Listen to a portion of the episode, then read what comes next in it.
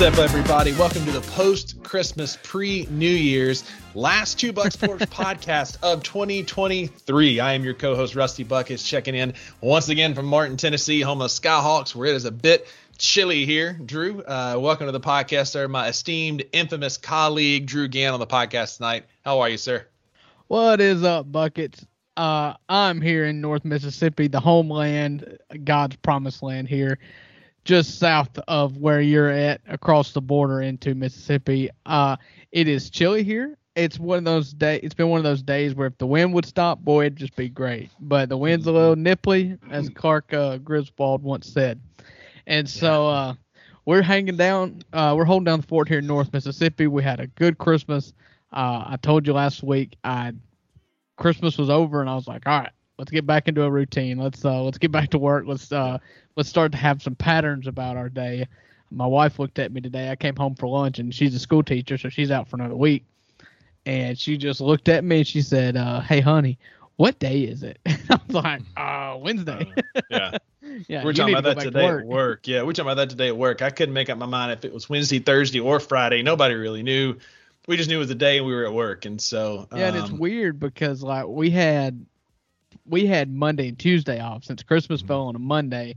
Instead of having Friday, Monday, we had Monday, Tuesday, and so like all week last week, like it wasn't up until about Tuesday or Wednesday that I even realized I had to work Friday.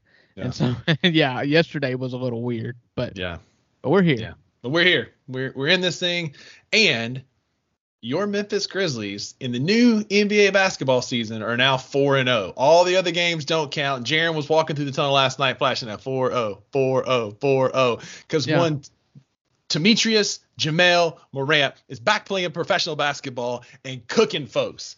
Uh, yeah. You sent me that link today on Twitter, which was absolutely hilarious um, about what the New Orleans Pelicans called Ja Morant. My dad. yeah, yeah. And so yeah, it was a good game, and you know, and uh, my wife and I, we well, we all as a family started watching the game, and then it game became bedtime, so we migrated down to the bedroom to watch the the last of the game. And so, as it was shaking out in the fourth quarter, you know, you're down by 15 going in the fourth quarter. I was like, this feels like the last game. And then you start chipping away and chipping away and chipping away, and I was like, now this really feels like the Ja's first game of the year all the way to the point to where a tie ball game or down by one, and Ja drives to the basket with a chance to win. And I was like, this is the exact same play. They threw it in the back court, just mm-hmm. like they did last week, uh, last Tuesday. Um, yeah, last Tuesday, and uh, he threw in the back court, got a full head of steam, went to the rim. Uh, just this time he missed and uh, got fouled. There was a whole hoopla, and there was the last two minutes of that game took 45 minutes. My gosh. Yeah, and With it would just replay after yes. replay after replay, and uh, Jaren missed the second half of two free throws. The second one would have won it for the Grizzlies, but they hung on in overtime, and uh, just like you said, they're four and zero. Oh. Like yeah. they don't seem to lose when they're playing with Ja Morant. And so it's they're going to face their biggest test tomorrow, tomorrow night. Tomorrow night, you know, for sure. Uh, because you go and I believe it's at Denver. Uh, you play the defending champions in the Mile High City, but there's a chance that we lose tonight, but it does tomorrow night, but it does not affect Ja's record. Right. right. Because on the injury report, he is mm-hmm. questionable to play tomorrow night due to illness. I think that they are doing this. They're like, oh well, we've got to. Our goal now is for, to let Ja Morant be undefeated. So uh, we're just not going to let him play at mm-hmm. Denver or we'll probably lose anyways. Right. Yeah, just preserve Ja's perfect record despite the Grizzlies yeah. overall. You know, it was top to bottom a, a, great team effort, particularly the second half. You know, it's the second time in a week we've been down double digits at New Orleans and came back and won. We were down 17 last night, and it just never really like we got rattled. We weren't playing great there for a while. We finished 29, 23% from three last night. Just wasn't shooting the ball exceptionally well but we just kept chipping away, making those hustle plays, making those. Uh, you know, Marcus Smart was we were talking about him earlier was very oh, pesky last night.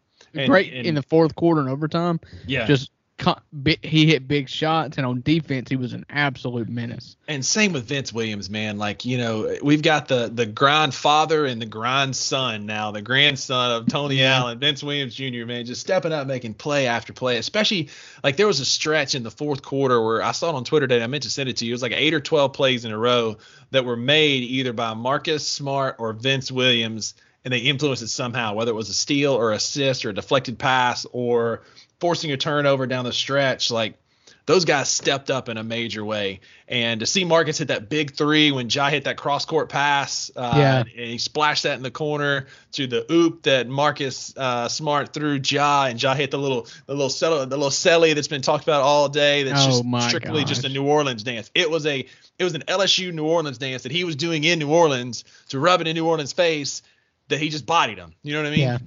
Yeah, it was a it was a very nice game. I mean, uh, we've kind of got a a trend going here that I, I wish that maybe it's just New Orleans because the other two games we've won and won pretty handedly. Mm-hmm. Uh, but going to New Orleans, in, uh, they kind of bookend this first four game stretch with Ja. Uh, both kind of had the same kind of pattern where you yeah. got out to a lead in the first quarter, but then the Grizzlies were outscored by 18 points in the second and third quarter combined to go into the fourth quarter being down by 13 points. Um, and then obviously tied it in the fourth quarter and then ended up winning by one point late. It was really four points because CJ McCollum, CJ McCollum, yeah. uh, former certified Grizz killer, yeah. hit a meaningless three as the time expired. Mm-hmm. Um, I just need to talk about CJ McCollum for a minute because I've been I've spent my whole life. You know, you grow up and you're just like nothing is scarier than the boogeyman.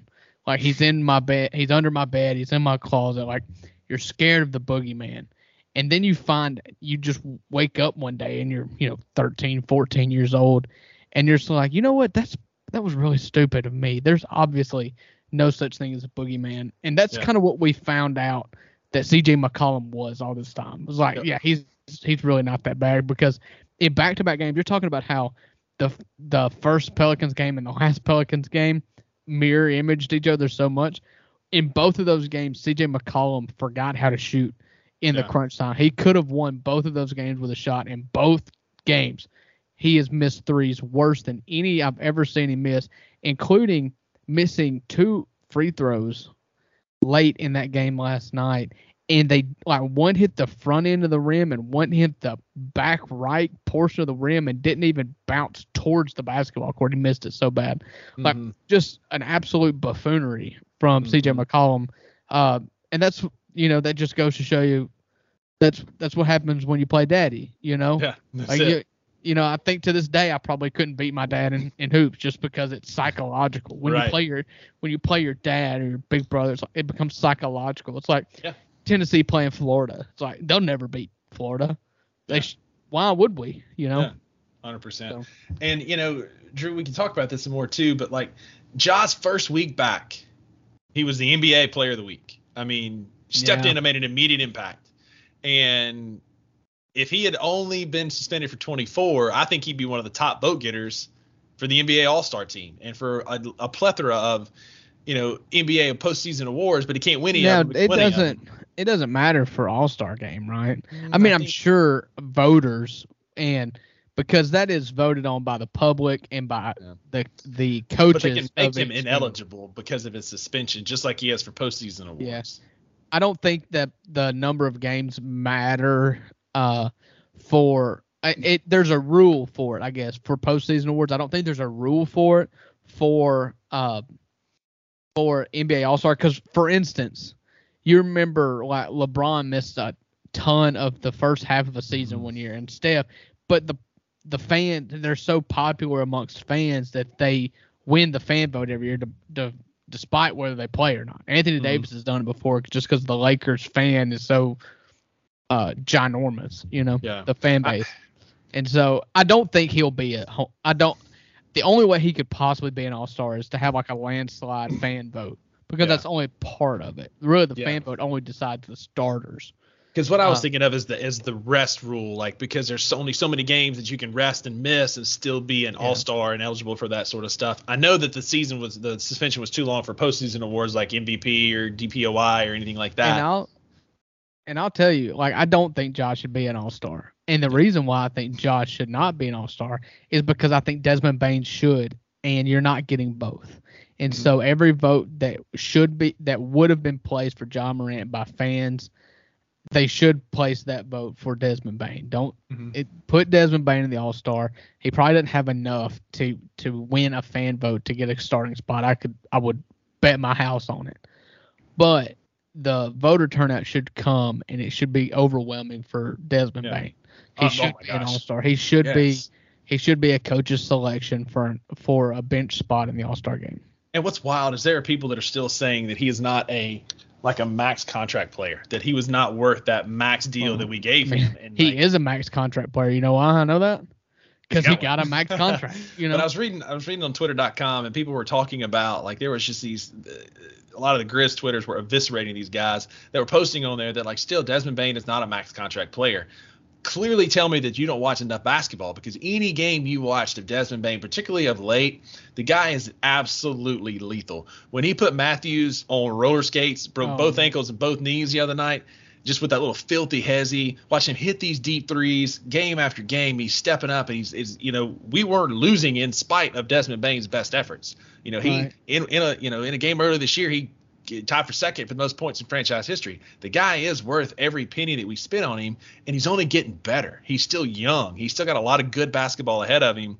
He's only getting better. He slimmed up a lot this year. Him and David Roddy both clearly spent time with a nutritionist and a, and a health coach to try and you know improve their bodies so that they could really push it this year.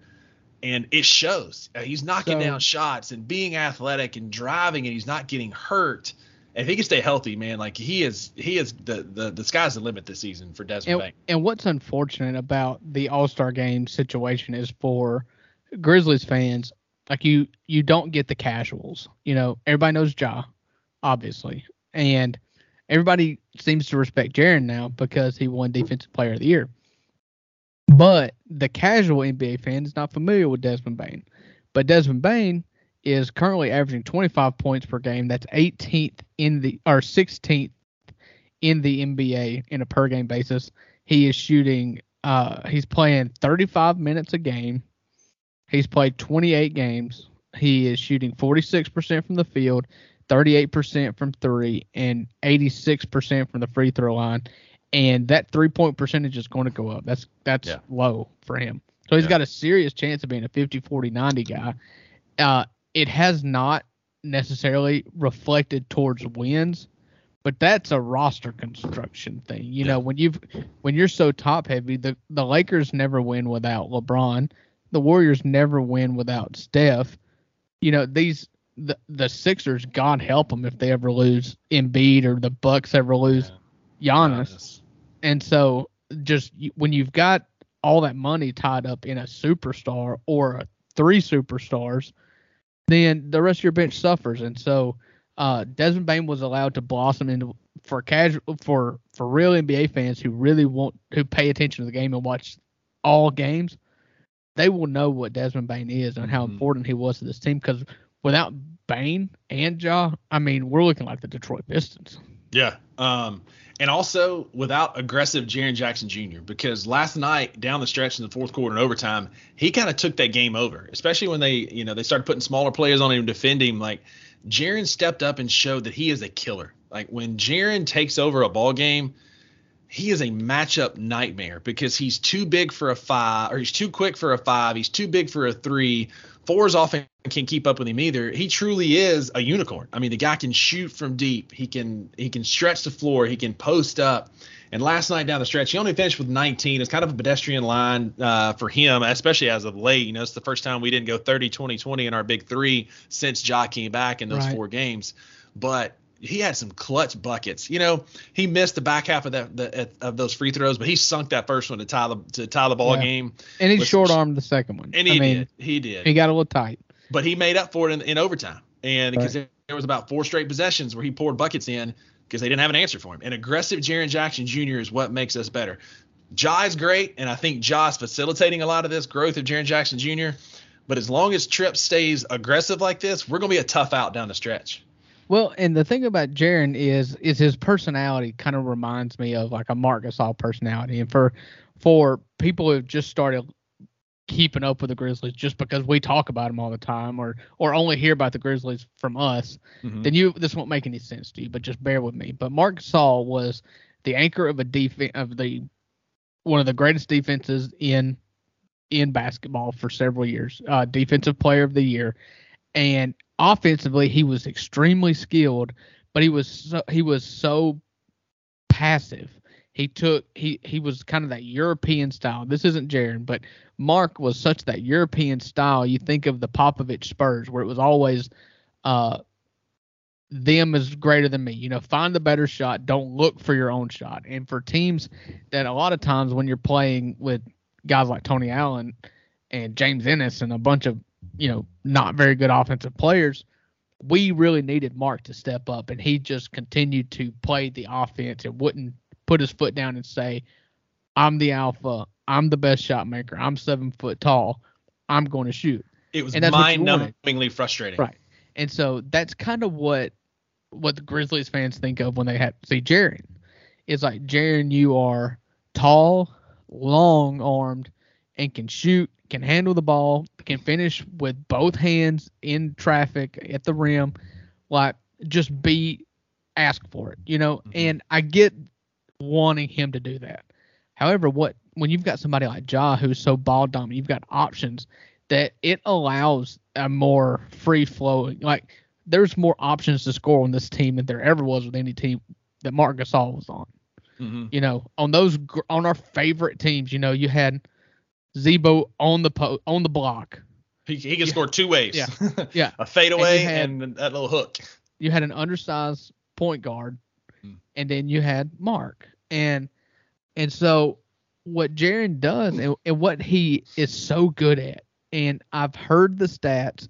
I can't I'm going to paraphrase them, uh, but isolation buckets, he leads the NBA in efficiency when it comes to isolation buckets. And so when he gets ahead of steam and can get in the paint and work one on one, he is getting his shot every time and he is making it or he's getting fouled or both. And so that's what they got into when it came to crunch time. The Pelicans are extremely, extremely vulnerable to folks like Jerry Jackson because their two big guys are Zion Williamson and Jonas Valanciunas. Jonas Valanciunas, Grizzlies fans love. He was one of us for several years. But even then, we knew what his weakness was, and he's kind of a boat anchor on defense. He needs mm-hmm. to be mm-hmm. in front of the basket. He doesn't move very well laterally, or doesn't move his feet extremely well to stay in position. And so that is a Jaren Jackson Jr. recipe. And when it came down to it, they were subbing out Zion Williamson when it came down to crunch time and there was like a, a dead ball in between every single uh, play because it was fouls and whatnot. And every single time they would sub out Zion Williamson and bring in Dyson Daniels.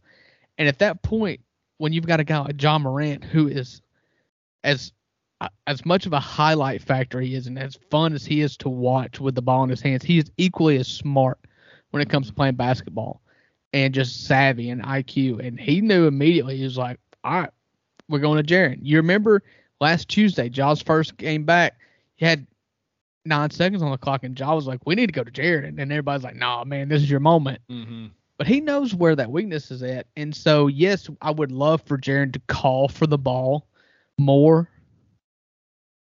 But I kind of default that to Ja a little bit too. He is def- he is, whereas Marc, he had the cachet. He at his pecking order on that roster lineup was number one if he wanted the ball, uh, especially as Z-Bo as the years went on further down the grit and grind age. You know, as grit and grind got a little older, mm-hmm. Gasol got a little higher up because Z-Bo kind of started going down just a little bit, especially in Fizdale years, and that's a that's a podcast of itself. Mm-hmm. You want some rage, uh, and so Marc should have demanded it. That's what Marc yeah. should have done.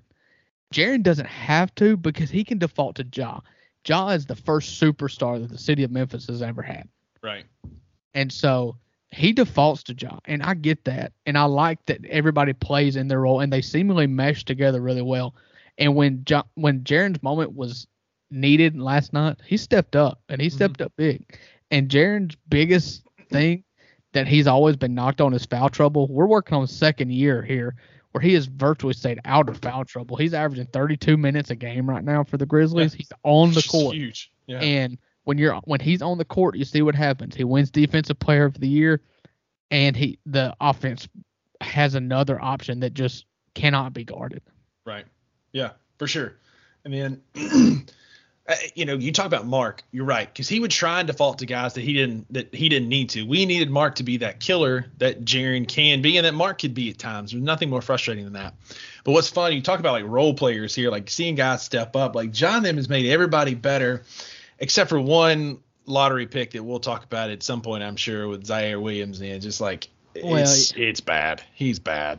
He's well, bad. and like I said, roster management has become a lot harder with max contract guys. Mhm. And he, if you can capitalize in the draft, it means more for teams that have max guys than anybody else Sure. because they're the most reasonably con- reasonable contracts on your team. Sure. Hundred percent. They're always more reasonable than free agents. Yeah. You know, except for like league minimum guys. And so you're playing Zaire for two reasons right now. One, you're still down Marcus Smart, you're still down Luke Kennard. And two, maybe he can play one good game that you can put on film and when because they're going to need to make a move. Yeah. You know, we need to make a move for you sure. need somebody out there needs to see that that Zaire Williams has a pulse. yeah, because like you see on Twitter all these these trade scenarios where we trade Zaire for a good piece back, but like nobody's going to do that because he's tr- he's trash right now. He had two points in 12 minutes last night and multiple turnovers and was Yeah. just not. He was just a non-starter last night. Well, there's this thing, and I can't remember who. I want to say maybe it was John Hollinger, who is now of the Athletic, but he he was a front office guy at the Grizzlies for a long Mhm. time during the grit and grind era. And he, I believe, I'm going to attribute it to him, and I hope if I'm wrong that somebody catches me and and corrects me. But I it was John Hollinger who wrote about this because he started, uh, he started his career as a journalist. You know, he Mhm. was an ESPN. He was a an, the one of the first analytics guys in basketball and the Grizzlies took him out of an analytics position at ESPN, I think, and put him into a front office role to use his algorithms or whatever. And he talked about the second draft. And Mhm. so when you look at guys like Zaire Williams, he was one of the youngest draft draft drafted players of that class. And so you what you look for is a lot of times at the front of the draft, you have bad teams that are poorly managed, that are poorly run, that are develop players poorly. Look at Denver. Okay. Mhm. So say Denver last year, they drafted Jay Ivey with the third, fourth, fifth pick, something like that. And he'll be on a four year contract. And say Denver, he never does anything with Denver. He makes it through his contract and they're like, ah, we're not going to re up with you. All these other teams looking around, and this is what I hope for with Zaire, is that they they look around and be like, we saw that guy. He had a ton of promise in college. He's got the frame. He's a good kid with a good hand on his shoulder and seems to, you know, seems to work hard. So we're going to give him a shot. And when he when his contract expires or they trade for him or whatever, and they're like, it's almost like the second draft. That's what they Mhm. call it, second draft. And so, you know, you look at you you just kind of take a bet that the other team didn't know what they're doing and the player is still 21, 22, 23 years old with plenty of time to develop and flourish under your leadership. And that's what Mhm. you kind of hope when you see guys like uh LaRavia and Zaire Williams and you know Konchar's probably too old, but you know David Roddy, that's certainly what uh what the Philadelphia 76ers thought when they just picked up Kenny Lofton for a two-way Mhm. deal. They Mhm. think that well we can do it, you know. So somebody, hopefully somebody will take that same flyer on Zaire and give us something good in return because we do need a little bit of help. We still need a little bit of wing help. Definitely need some help in the post. You know, um, X is, you know, this is a pro Xavier Tillman podcast, but is he a guy that can help you in a late playoff run? I seem to think that he is more beneficial in those. He he is shown in for two years now that he's more beneficial in the postseason. I guess you're right. That's very true. Because you without know? without Steve-O last year, he played some big minutes for us. Yeah. And so uh trade deadline approaching, you know, we'll we'll talk uh well I guess it's not approaching anytime soon, but as the, we start talking about the Grizzlies more, we start identifying some different Mhm. things that we as nobodies think that the Grizzlies should do just as fans, you know, and I think they need to make a trade for a big and I think that they are going to have to do like one of those two for one or three for two kind of things where, where we're we're giving away more players than we're receiving because you're going to have to make room for uh, guaranteeing Vince Williams' contract because he He's can only play have to do 50 games, Gonna have to do that. and and so you're And to then- have you're to have to open up a roster spot for Vince Williams. and you know, it's looking more and more like after the first of the year, we might get Brandon Clarke back. You know, he's looking good in IG on IG. And he's He's, still on, like- rehabbing. He's still on the active roster. You know, he's still taking up a Right. roster spot too. Right. So And so he's a guy, you know, we've talked about him as a possible trade piece, and he may be, but he also is a big that we can use because he's played some big minutes for us and got us yeah, some we're big not boards really and big in puts position down. to trade bigs at this right. time. and know? so we yeah, so we need to trade some some wing players or some guards for a big.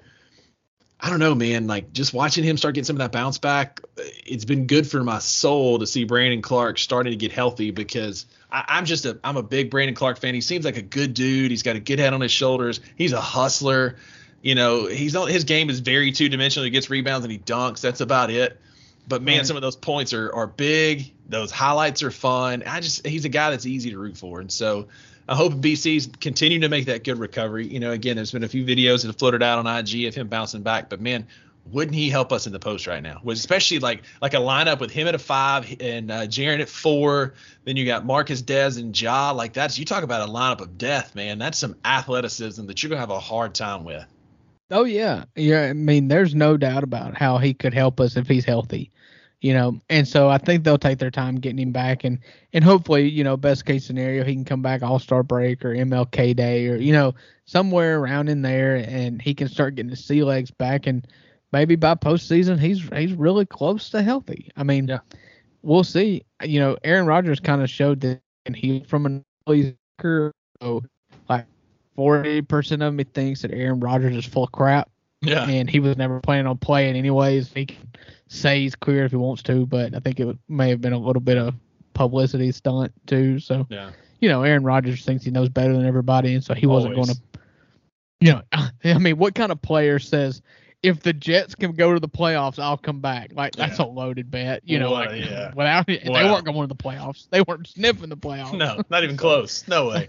Like, Yeah, but I tell you right now, Rusty, if I win the lottery, I'll buy you a truck. You know, Sounds good. Yeah, that's the same kind of bank promise. on that. Yeah, man. I, I'm gonna start looking at colors right now. Um, but yeah, our best basketball is ahead of us. Analytics show that we're going to go 57 and 0 down the stretch. We'll never lose again. We'll finish as the two or three seed in the Western Conference, and we'll be right back where we Yeah. were. Well, But when and I'll tell reality sits in, we've got some, we Yeah. got some, we got a tough schedule ahead of us. Then it starts tomorrow night at Denver. That'll be a great test. You know, no job, but it'll be a great test of where we are. Um, and then it doesn't get real easy. We've got a few, some big road games coming up. Um, I'm pulling Yeah, up our schedule so right here. I actually was going there, so I've got it pulled up. So you know, the first four games for Johns, you had uh, uh, bookended games, but on the road at the Pelicans, and in the middle you had a home game against the Pacers and a road game against the Hawks. And so it's not exactly a daunting schedule, although Yeah. the Hawks and the the Pelicans have pretty good records. They were just Yeah. good matchups for the Grizzlies as well. right.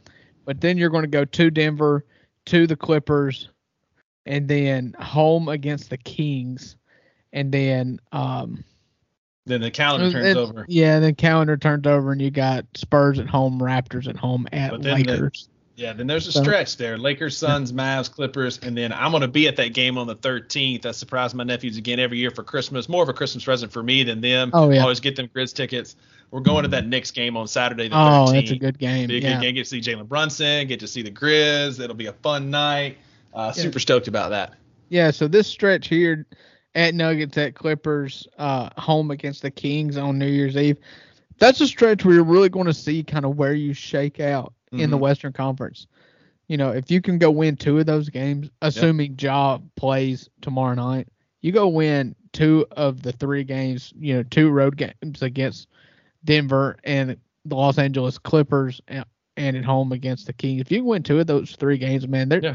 there is no real um you're you're just really fighting against time at that point. You Mhm. just hope you have time to, get in what there, you need. You know, Yeah, because and th- honestly- there's nothing's going to stop you if you can if you can uh, barring injuries Right. if you can win two of these next three games. We're five Confidence games. high. We're five games out of the play-in. Like we're right in the thick of this thing. Yeah. Like we're I was gonna I was gonna reset that as well. We're not. We're not an with- afterthought like we were. Like I, I, I'll let you get to it just a second. Like just like a week or two ago, right before Ja came back, ESPN had us at less than a one percent chance Yeah. of making the playoffs. And And that's shocker, analytics, you know. Yeah, but still, like shocker, our best player is coming back, and all of a sudden we're five games out of the play-in, looking healthy, looking strong, looking like a tough out. Because I I don't care what. Oh, I get mad about it every time I think about it. I don't care what that ESPN top 100 says. Ja is much better than the top 30 player in the league. Ja is a top 10 NBA basketball player. He comes back and shocker, the Grizz are good again. Yeah. The Grizzlies are on a five game winning streak. They're now four and a half games out of the ten seed. I believe we were six and a half out last week when we were talking. And seven games out of the sixth seed, which is not which which bypasses the play in, obviously. Um and so yeah, I mean all you've still oh, they are ten and nineteen, that's twenty nine games. Quick math tell me you got fifty three games 53. left uh, in the season to make up some games. I mean, that's doable. I mean, yeah, because one of the things that's going to change, Drew, we're two and eleven at home, and last year we had the best record in the NBA at home. 36 That's- and five or That's not going to stand. Yeah. That's not going to stand. You got Ja back. There's going to be a buzz in the forum again because like those games were dead. They were duds before Ja got there, right? I mean, we'll be honest, they were. Yeah. Ja's back. Those games are going to be loud. They're going to be Right. electric. We're not going to finish the season below 500 at home. We don't lose games at the Grindhouse. We just had a tough start to the year, so we're two and 11. It kind of stinks that you know he comes back in three. Let's see, three, four, five. Uh, five of his first seven games are on the road, Mm-hmm. and then calendar turns over. You've got two home games, so Mhm. three. Uh, two of seven games being at home. That's your tough. first seven games. So tough. yeah, they'll get rolling. I, I'm I'm really I'm I'm not worried at all at this point. Yeah. know. Yeah, I mean, we got a lot of great basketball ahead of us. A lot of good things are happening. We're, we're, you know, everybody's starting to get healthy. Like we're not far from having Luke Kennard back, you know, at full speed. Marcus Smart looked very healthy last night. He moved well. He didn't look like he was slowed down much by that injury. You know, you start getting guys like Derrick Rose healthy. You start getting our team healthy down the stretch. I mean, watch out, Western Conference. We coming, man. We coming. Uh, we do need to talk some football because one of our football teams plays this weekend, Yeah. and that is my team. Hmm. The Ole Miss Rebels go to Atlanta, Georgia, to play Penn State Nittany Lions, whatever a Nittany is, Mhm. in the Chick Fil A Peach Bowl at 11 a.m. on Saturday.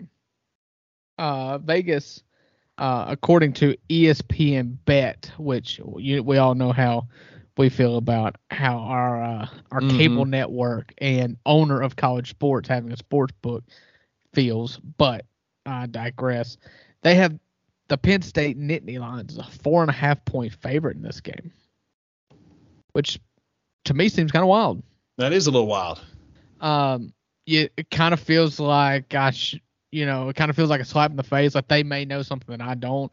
Right. Uh, because so far Ole Miss has only had one player opt out of the Peach Bowl, and Hmm. you look around college, the landscape altogether. There's seems to be more opt outs than opt ins. right. It's more like you need to you need to write articles about who has decided to play in the bowl game Right. who has decided not to. Yeah. Uh, Penn State has lost uh, th- two or three contributors. One is going to be like a first round pick off their defensive line. Um, and so I mean, yeah, I'm excited. I don't really know. I'm gonna say Ole Miss is to win. Obviously, uh, Ole Miss is riding an all time high right now. My man Walter Nolen gave me my first Christmas present of the year on Christmas Eve, deciding to commit to the Rebs to come to the SIP and play defensive line for my Ole Miss Rebels. And um, you're to have Tyler Baron and Prince Umanmielen uh, from Florida on the outside of that defensive line. Walter Nolen directly in the middle of it, and they are just going to wreak havoc. I'm not going to go as far as to say, and I don't want to get ahead of ourselves. We have a very important bowl game coming up, but Because they matter all of a sudden. Yeah, uh, they. I've. All, Uh, I'm right, not going to get right, ahead of you're right. myself.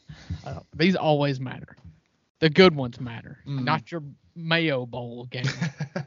uh, uh, but I'm not going to say that Ole Miss is going to win a national championship next year. I will not say it. We may lose in the championship game, but but we may. it's getting deep in here. so, uh, I mean, I'm seeing a lot of people wondering where Ole Miss is getting their money, and all I've got to say is, you know, I don't know, oh no. but I like it. So, They, it's obviously you've got this mindset, and Ole Miss went ten and two this year. Your two losses are at Alabama and at Georgia. Okay, you it was obvious in both of those games that you can be ten and two good and not sniff a national championship. And it seems like Lane Kiffin decided, what are we here for? We're going for broke. And he rallied the troops and he said, I've got a return I've got a third year returning quarterback. I've got a a third year returning running back. I've got pieces all on this offense that are really proven SEC teams, uh, SEC players. I need a defense. If you do you want to do you want to participate in a playoff? Do you want to really compete in the college football? If so, I need a defense. And it seems that they were given a blank checkbook, and Pete Golding went to town. And if Pete Golding's known for one thing, it's recruiting. it's recruiting. I came on this podcast this year and said I thought I undervalued his coaching because I always thought he just got a job because he was an amazing recruiter. Turns out he's both. He's got the recruiting chops and he put together a heck of a defense this year uh, with the players that he had. You know, just didn't have the didn't have the hogs. You know, um, and so I'm excited about next year already. Uh, but we've got a bowl game this week, this Saturday. Win, lose, or draw. Uh, this season is a success. I hope they win because I hope they win every game. Uh, but I hope they win because I would love, love to see an 11th win. Ole Miss has never seen an 11th win in a season before. Yeah. Uh, and so that's that's why I want to win. I think it's obvious that Ole Miss cares. Bowl games are about who cares, who participates in the game. Ole Miss has had one opt out. A senior defensive lineman decided he was going to prepare for the Senior Bowl rather than go to the Peach Bowl. You know, Mhm. a guy that doesn't really have many draft prospects, anyways, is kind of confusing. But um, I just uh, I think they care. I think that they're really trying to use this game to solidify. They've they've had their name in the press a lot this last two weeks with transfer portal guys and the splash that they made with with new players coming off of a really great season that they've had. And I think they really want to put an exclamation point on it and really put a bow on it and an accelerant on the future of this program. And if you go and beat a top a perennial top 15 school out of a major conference on on the 30th of this year in the Peach Bowl, Access Bowl, I mean, you can't really script it any better going No. forward. No, what really else can't. can you tell a recruit? You know. Yeah. You know, we're not Alabama and Georgia, but you know, we're the next best thing. And Right now, I mean, if Alabama and Georgia's calling, you're probably not answering our phone calls anyways. right. I mean, you know, that's a very logical place to end up. Ole Miss is definitely trending up, positive trajectory. You know, and and a, an Access Bowl win is only going to help that, help that national brand awareness. Beating a team like Penn State that has another national brand awareness. Right. I mean, it's it's it's yeah, it looks good. Both teams have checkered pasts. That's it. We're gonna leave that alone before we get this show canceled. Um, yeah, I mean, you know, looking forward for state, we did well in the in the transfer portal in the early signing season. You know, finished with the top 30 class. We we actually pulled some guys. Uh, crystal balls and things are looking like Stonka Burnside is leaning towards coming coming to Mississippi State where he had originally committed. I think that that'd be a huge get. JJ Harrell was a huge get for us uh, out of high school, kicking you know kick and play. That's where we're we're we're taking wins where we can right now, and Yeah. getting some good high school recruits and getting a top 30 class in Lebby's first class is huge. We still got the late signing period coming up. You know, again, like Stonka hadn't committed. There's a few other guys that we're looking yeah, at. Yeah, that's weird. Mhm. That that is weird because he sent in his paperwork. Hmm Uh, and so no coach in the right mind is going to say, no, you just don't. There, you're not going to commit on January 3rd and not leave us in the dark and miss out on Mhm. everybody else. So there was some, there was a handshake agreement or something that said we won't leak it, but his paperwork is in at either Ole Miss or Mississippi Or State, state. and I can't, I just can't believe it hadn't leaked out yet. That's I why I think it's Mississippi State. Yeah. Keeping I it think- really, really close. Yeah, which would be a phenomenal recruiting class at the receiver position, which we desperately needed help at. You know, for a couple transfer quarterbacks coming in, kid from Baylor. Um, we need some help at the receiver position. We lost, uh, you know, Xavier went to LSU, and we were losing a lot of, lot of talent out there. Is Austin Um, Williams still there?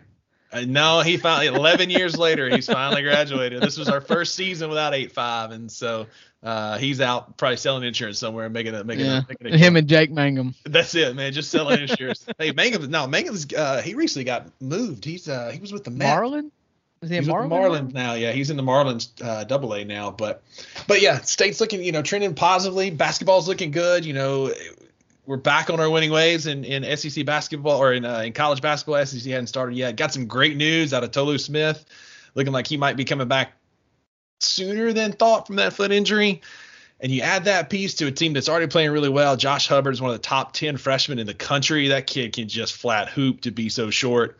Um, things are looking Why good. you got to bring that into it? comparatively, but things are looking good for the for the Bulldogs basketball team. That's for sure. Yeah. Um, Ole Miss is still undefeated. Nothing's changed. I mean, still amazing. Uh, beat Southern Miss in Biloxi Yeah. uh, last weekend. Although, did you Uh, see it? Like when it first got posted to ESPN, it was posted that Ole Miss had lost. I know I didn't. I saw it and I was freaking out because obviously I didn't watch the game. Yeah. I'm like, oh my gosh! And then when I got on Twitter, I was going to see what happened, and I saw that it was an error. Yeah. Uh, your top 25 ranked Ole Miss Rebels play the Bryant Bulldogs on New Year's Eve at 3 p.m. Nobody will watch that game because you'll be watching uh, football, which I guess we can pick some uh, playoff games real quick. Yeah. Uh, then you start start the season on the road at number six Tennessee on January the sixth. Uh, so let's talk. Uh, let's just run through uh, win loss on bowl games. Uh, let me pull it up here. Um, so uh, we'll start with. Uh, I'll just hit the high spots. Uh, do you care anything? Do you have any opinions on Arizona, Oklahoma? Not really. Arizona two and a half point favorite. Clemson, Kentucky play Friday, December the 29th in the Gator Bowl. Um, Feels like a Kentucky win. uh, Oregon State, Notre Dame. Uh, who cares? Missouri, Ohio State, Cotton Bowl Classic, Friday the 29th, uh, in Dallas, Texas at Jerry World.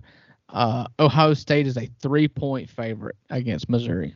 Give me the Tigers, man. I, I you know, You've Ohio rocked with State- them all year. I have to give I you credit. Yeah. I'm, and I'm hanging with them one more time. You know, uh, Ohio State lost their quarterback. He is for uh, unexplicably transferring to Syracuse. Uh, undoubtedly, the writing was on the wall that he Yeah, to that's be there next it- year. that's so what that's happened. that's Yeah. clearly what happened. Um, that Missouri defense is legit. Those two, you know, they got two really good receivers. They they don't turn the ball over a ton. They're a tough They've team, got the man, best running back in the SEC too. Absolutely. And Cody so Schrader's fifteen hundred yards say. rushing, thirteen touchdowns. I mean, Kid is just a machine in the backfield, and so I mean, it's it's a great opportunity for them to stamp a really really good season. You're right. I rode with them all year. I've been high on Missouri all year, so I'm gonna stick with them one more time. Give me them Tigers. Yeah, I like that pick. I I will actually be rooting for Missouri in that game. Always. You Uh, always root against Ohio State. The thirtieth, uh, we've talked about Ole Miss, Penn State. Are you picking Penn State? Of course. Yeah. Okay. of course. Auburn, Maryland. Uh, Auburn's a seven point favorite in the Music City Bowl in Nashville, Tennessee. I mean, probably Auburn, just because they're SEC. Uh, the big one on the thirtieth, uh, Toledo, Wyoming in the Arizona Mm. Bowl. The That's a tough Barstool Sports man. Arizona Bowl. That's gonna be tough to pick. Uh, Wyoming is a three point favorite. Give me the Cowboys. uh, and Georgia, Florida State is actually on the third. Uh, that's, that's both of these teams. I mean, there's no Brock Bowers. There's no anybody from Florida State playing. mm-mm. Uh, Georgia is a 19 point favorite in the uh, Orange Bowl is in Miami at Hard Mhm. Rock Stadium. Uh, man, I'm gonna be pulling hard for Florida State in that game. Yeah. I mean, give me the Noles. I want them money line. I want them against the spread, and that's Dang. just what I. That's what I want. No, I don't think that's going to happen because No. Georgia's finna beat the I- brakes off of Florida State. no, I mean this this uh, what's has his name? The quarterback. Uh, he said he's coming back next year. oh yeah Carson uh, Carson Beck. Beck. So he's coming back. So I'm assuming he's playing, and then Florida Mhm. State's going to be playing that kid from Covington, Tennessee. Niedermeyer or whatever his name Yeah, is. and like Uh, they mustered like 65 yards of offense against Yeah. Louisville. Man, like this has got Georgia Hawaii written all over it, where Georgia just beat Hawaii to a pulp. Like they're gonna come in, they're gonna be pissed because they lost. Like this, they're you know Kirby's mad, they don't want to be there, but he's gonna have those dudes hyped, ready to play that game, go out and show them they made a mistake. And Florida State is gonna be a lifeless victim by the end of the night. 19 might not be enough. I'm taking dogs outright, man. Yeah. Uh, the first, uh, just quick thoughts. We're trying to wrap this up. Uh, Wisconsin LSU, LSU 10 point favorite, former Tigers. Gator Bowl. Uh, go Tigers. Liberty, Tigers. Oregon. Who cares? No Bo Nix. Uh, Still Oregon. Iowa, Tennessee with no uh Milton. Milton will not overthrow the Hawkeyes. That's it. But They're going to play that Iamaleava guy, uh, Yeah. the the former number one recruit. Apparently, the got question eight- is eighty thousand dollars, eight hundred thousand dollars. The question is, will Iowa have more punting or offensive yards in that game? I hope Iowa beats the crap out of Tennessee. Yeah. Uh, playoff games. That's the last thing we'll talk about. Uh, Alabama, Michigan, Michigan a one and a half point favorite in the Rose Bowl, the granddaddy of them all. Hey, man, listen, like this is a game. This is a classic Nick Saban game where they're coming in, especially that now they're the underdogs. They're Like, gonna win this whole thing. I mean, they? they're going to win the whole daggum thing. I Yeah. told you last year after the Georgia game, I said when David Pollack said that Georgia's now the class of college football, and Nick Saban did that side eye look down at the floor. I told you. I think I texted you and I said on this podcast, Alabama's finna win the national championship, mm-hmm. and they finna do it. They're going to beat Michigan, and it, like it might be close early, but Alabama's going to lean on them late. This is rat poison. This is Vegas's way of making sure Alabama wins by making them an underdog. Get Right. out of here, man. Tied by 90. They, this they Yeah. got a chance of losing this game. Well, you remember what happened. Michigan had an incredible season last year. They beat Ohio State. They ran through the Big Ten like they've done the last few years. Uh, then they ran up against TCU, and TCU drilled them. Mm-hmm. No, no, that was a close game, but it was yes. very high scoring. You know, Well, it very was- it was. They couldn't early. stop them. TCU Yeah. jumped out like 21 points early, and Michigan came back. But yeah, and then just turned into a you know a home run derby. That's you it. know, uh, I think Alabama wins, but I'm gonna tell you, I kind of want Michigan to win because I love a heel, and Jim Harbaugh is the best heel in college football. Yeah. You know, I love it. Did you see the picture floating around today of uh Jim Harbaugh and Nick Saban with Mickey Mouse in the middle at Disneyland, in California? It was great. Oh my Like- god. No. it Like, oh, it's perfect. They're both just yeah. Saban is just not happy to be there, and Jim Harbaugh is just cheesing it up. so, uh, yeah, give me Michigan. I kind of just want to see them say, you know, throw the double birds to all of society, and just. yeah, but dude, you know, I don't. I don't think if I was putting money on it, I'm taking Bama, especially You- since they're underdogs. You know. Yeah, Bama by 90. Yeah. Uh, Texas, Washington, and the All-State Sugar Bowl, and the Mercedes Mercedes-Benz Superdome in New Orleans, Louisiana. Uh, Texas is a four-point under. I mean, p- four-point favorite, according to ESPN Bet. So I've been back and forth on this game.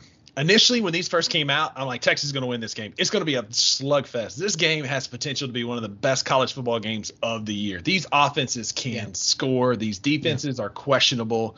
Like they can put some points up. This one might be like, uh, I think that was Michigan TCU last year. It was like 61 to 56 or something, Yeah. just wild. Yeah. This could very easily be that.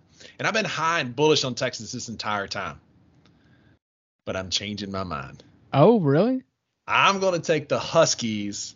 I just, I don't know, man. I believe in Michael Penix. Maybe this is partly a homer pick because of Dylan Johnson. It feels It destiny-ish, man. They they snuck their way in. They played really good football. They beat Oregon twice, a good Oregon team. Despite being undefeated, they were Right. they were uh, Count out. heavy underdogs in the Pac-12 championship. They were, what, was it, a 10 point? Already beaten. It was a ten. They were a ten point underdog, and all they did was come out and punch Oregon in the mouth.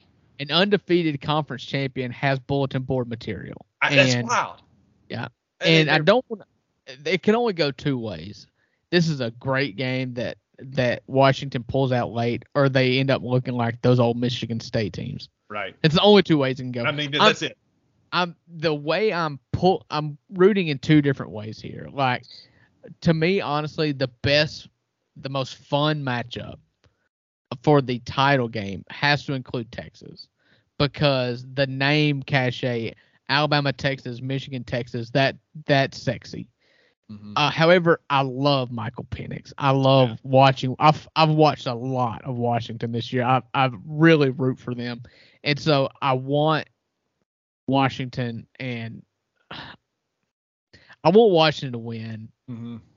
but you know, just bank because that Yeah. makes me feel good. But the the matchup, Alabama Washington doesn't really excite me. You they know, played that a couple Michigan years ago. Washington doesn't really excite me.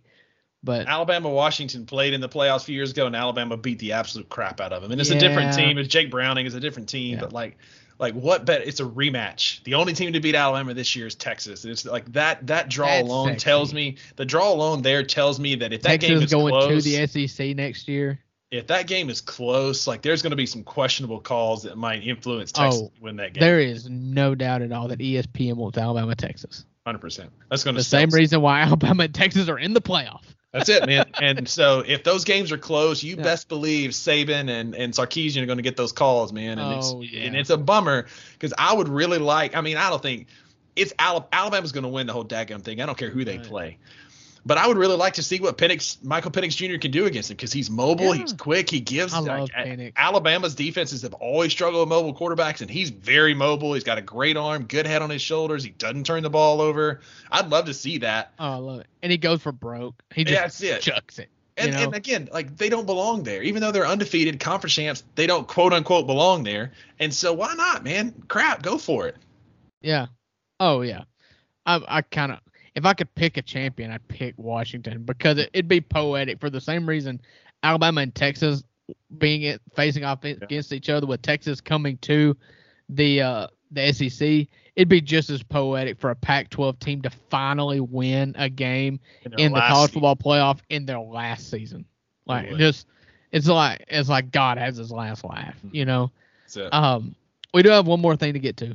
Uh, the the closing of the show, right?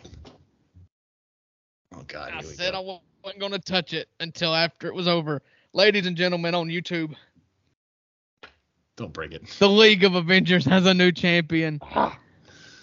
I want you to. I haven't got my my name plaque in yet, but I want you to count here. There's my name right here. That's one. Right here. That's two. And there will be one right here, which will be three. If you can also count, that's one, two, three, four, five, seven, eight years that we've had this league. Three of which the season ends and my name goes on the trophy. That's almost 50% of the time. Yeah. It's like there are like there's either been nine or 11 other people's in the league that go home sad every year because your boy wins half the time. Yep. Don't call to come back. And I'm gonna, you know, we trained for this. We we prepare. You know, we're built for it. We're built for the long run. Jeez. Lots of people can say we we saw adversity here at Waddle Vision. We saw adversity when we took the number one pick of the draft, and everybody laughed at that. Oh, it's collusion. You, it's just rigged that the commissioner would get the number one pick of the draft. Well, then the commissioner picked the uh, the wide receiver that decided to break his leg halfway through the season. Okay. And this is a 12 team league. There's 24 picks till I get to pick again. Rusty, you had two players before I had two players. Your two players obviously were not good enough because my next two players and everybody else on my team pulled through for me. Not Darren Waller. He was my sixth pick of the draft. He came up limp. But who did come up big for me? My man James Cook last week with a 40 point performance. And this week, my man Breece Hall. And I got to give a shout out. There was a trade made. There's very few trades in the League of Avengers. I think we're all too stingy and we're all too skeptical of the other person. And we, this is probably a uh, a lesson to all of you people who want to make a trade in fantasy football. Um, a trade between me and our good friend Brandon, aka Neezy Smith of Selmer, Tennessee. Uh, decided to barter goods amongst our fantasy football teams, and I sent him one Hunter Henry. Hunter Henry, who I was embarrassed to even have on my team as an Ole Miss fan. Uh, Hunter Henry, who started two weeks into the fantasy football season as the number one tight end in football. Um, and so I decided to to throw the dice a little bit. I traded Hunter Henry for my man Breece Hall, one for one. Breece Hall had a terrible start to the season. Mm-hmm. Hunter Henry was incredible. But Breece Hall ended the season incredibly well. He was a must start every single week in fantasy football. And Hunter Henry ended up being the like 15th best tight end in football. My man Neezy finished in last place in the League of Avengers, and your boy finished in first. Yep. The name's on the trophy three times for a reason, Rusty. You know what that reason is? I am amazing. Nobody does it better, and but a few people get lucky. Yeah. You know yeah, who yeah. got ru- lucky last year, Rusty? me? Rusty. So um, yeah, so for the first time in six in five years, or the first time in three winners, the person who won did not repeat. Rusty, that was you. You Mad break the Titans. streak. From Mad 18 Titans. Yeah, 18 and 19, back to back winners. That was me. Nine, uh, 2021, back to back winners. That was Hunter. 22, that was Rusty. 23, not Rusty. The Mad Titans, man, we were we were counted out. We were one of the like when the when the league started, we were like supposed to finish like ninth or tenth, and we won the regular season. Doesn't matter. We we fizzled out in the playoffs. Um, shout You're out to AJ. Team. Uh, that's it, man. We needed I needed uh 19 from AJ Brown, and he got me 10. And it's like, man, like coming in, he had like 23, 26, 33. I'm like, I got this in the bag. And because our commish decided to change the rules to apply to him to where we only had one week playoffs this year instead of two, the Mad Titans fizzled out in the first game and we lost. But we were going to finish in third, and you know, consolation prize. I guess we get the bronze trophy, the bronze medal. You're not Doesn't matter. Nothing. Doesn't Not matter because I ain't shots at getting the nothing. commissioner. I ain't getting nothing. I'm gonna finish in third, and we're gonna bounce back next year. Yeah. Yeah, I honestly can't tell you what went wrong on that. Like I just restarted the league. Like I, I don't know, but I can tell you what I made a conscious decision because I started to let everybody know, like, hey, I'm fixing it. But then I, I was like, you know what? If I change it from how it's been all season and win, I'll never hear the end of it. So we're letting it ride. And you know what was said at the beginning of the season is how we're going to finish it. Yeah. It ain't my fault that you decided to lose by a half a point. Uh, half a freaking point. I lost. I think I lost by like one. I think it was like 1.2 is when I ended up Yeah. losing by. And so uh, it was funny. I don't know if you saw yesterday, our man Zach Jones, who finished uh, in like 11th place this year Yeah. or 10th place, uh, rage dropped every single player on his team as soon as the season was over. That's funny. he uh, Zach Zach Jones has a uh, a team that is solely made up of Patrick Mahomes, Alvin Kamara, and Tyreek Hill right now. he just rage quit every just rage fired everybody on his team. So That's funny. uh he said uh starting new next year. So Rusty, this podcast has went on uh, a little longer than we, we've been accustomed to lately. Uh but it was jam packed full of fun things to talk about. So uh no harm, no foul. Um I've never needed a podcast like I needed it this week. So grateful that we were here. Grateful we could get here and banter for a little bit and, and hang out with you, buddy, man. Cheers to that. Drinking Cheers. water, you know, yeah. trying to stay hydrated. Yeah. Mhm. So, um, catch us on uh catch us on the interwebs, uh, Apple Podcasts, Spotify. Watch us live on YouTube. Uh, the number two Bucks Sports Pod on all your platforms on Instagram. Uh, with the holidays coming on, uh, we're doing some traveling. We're doing some different stuff. We'll get you a podcast next week. I'm not going to promise it's going to be on Tuesday night or Wednesday night, but we will get you one. We will fit it in here. Um, appreciate you guys uh, sticking with us. I Hope everybody here, uh, everybody listening, had a happy, and Merry Christmas and a safe Christmas, and I hope Santa brought you all the gifts that you wanted. Uh, and I hope everybody has a happy and safe New Year's. We get into the third calendar year of the Two Buck Sports Podcast. We've now s- almost week. spanned three different years. Uh, and so, uh, Rusty, if you don't have anything else, uh, we'll wind her down. Yes, sir. Drew, hit me with that line as we head out of here, man. We're Yeah, gonna Rusty. Get, get it rolling. Play our music, There it is. and everybody have Enjoy a it, happy fellas. new year. Happy New Year's, guys.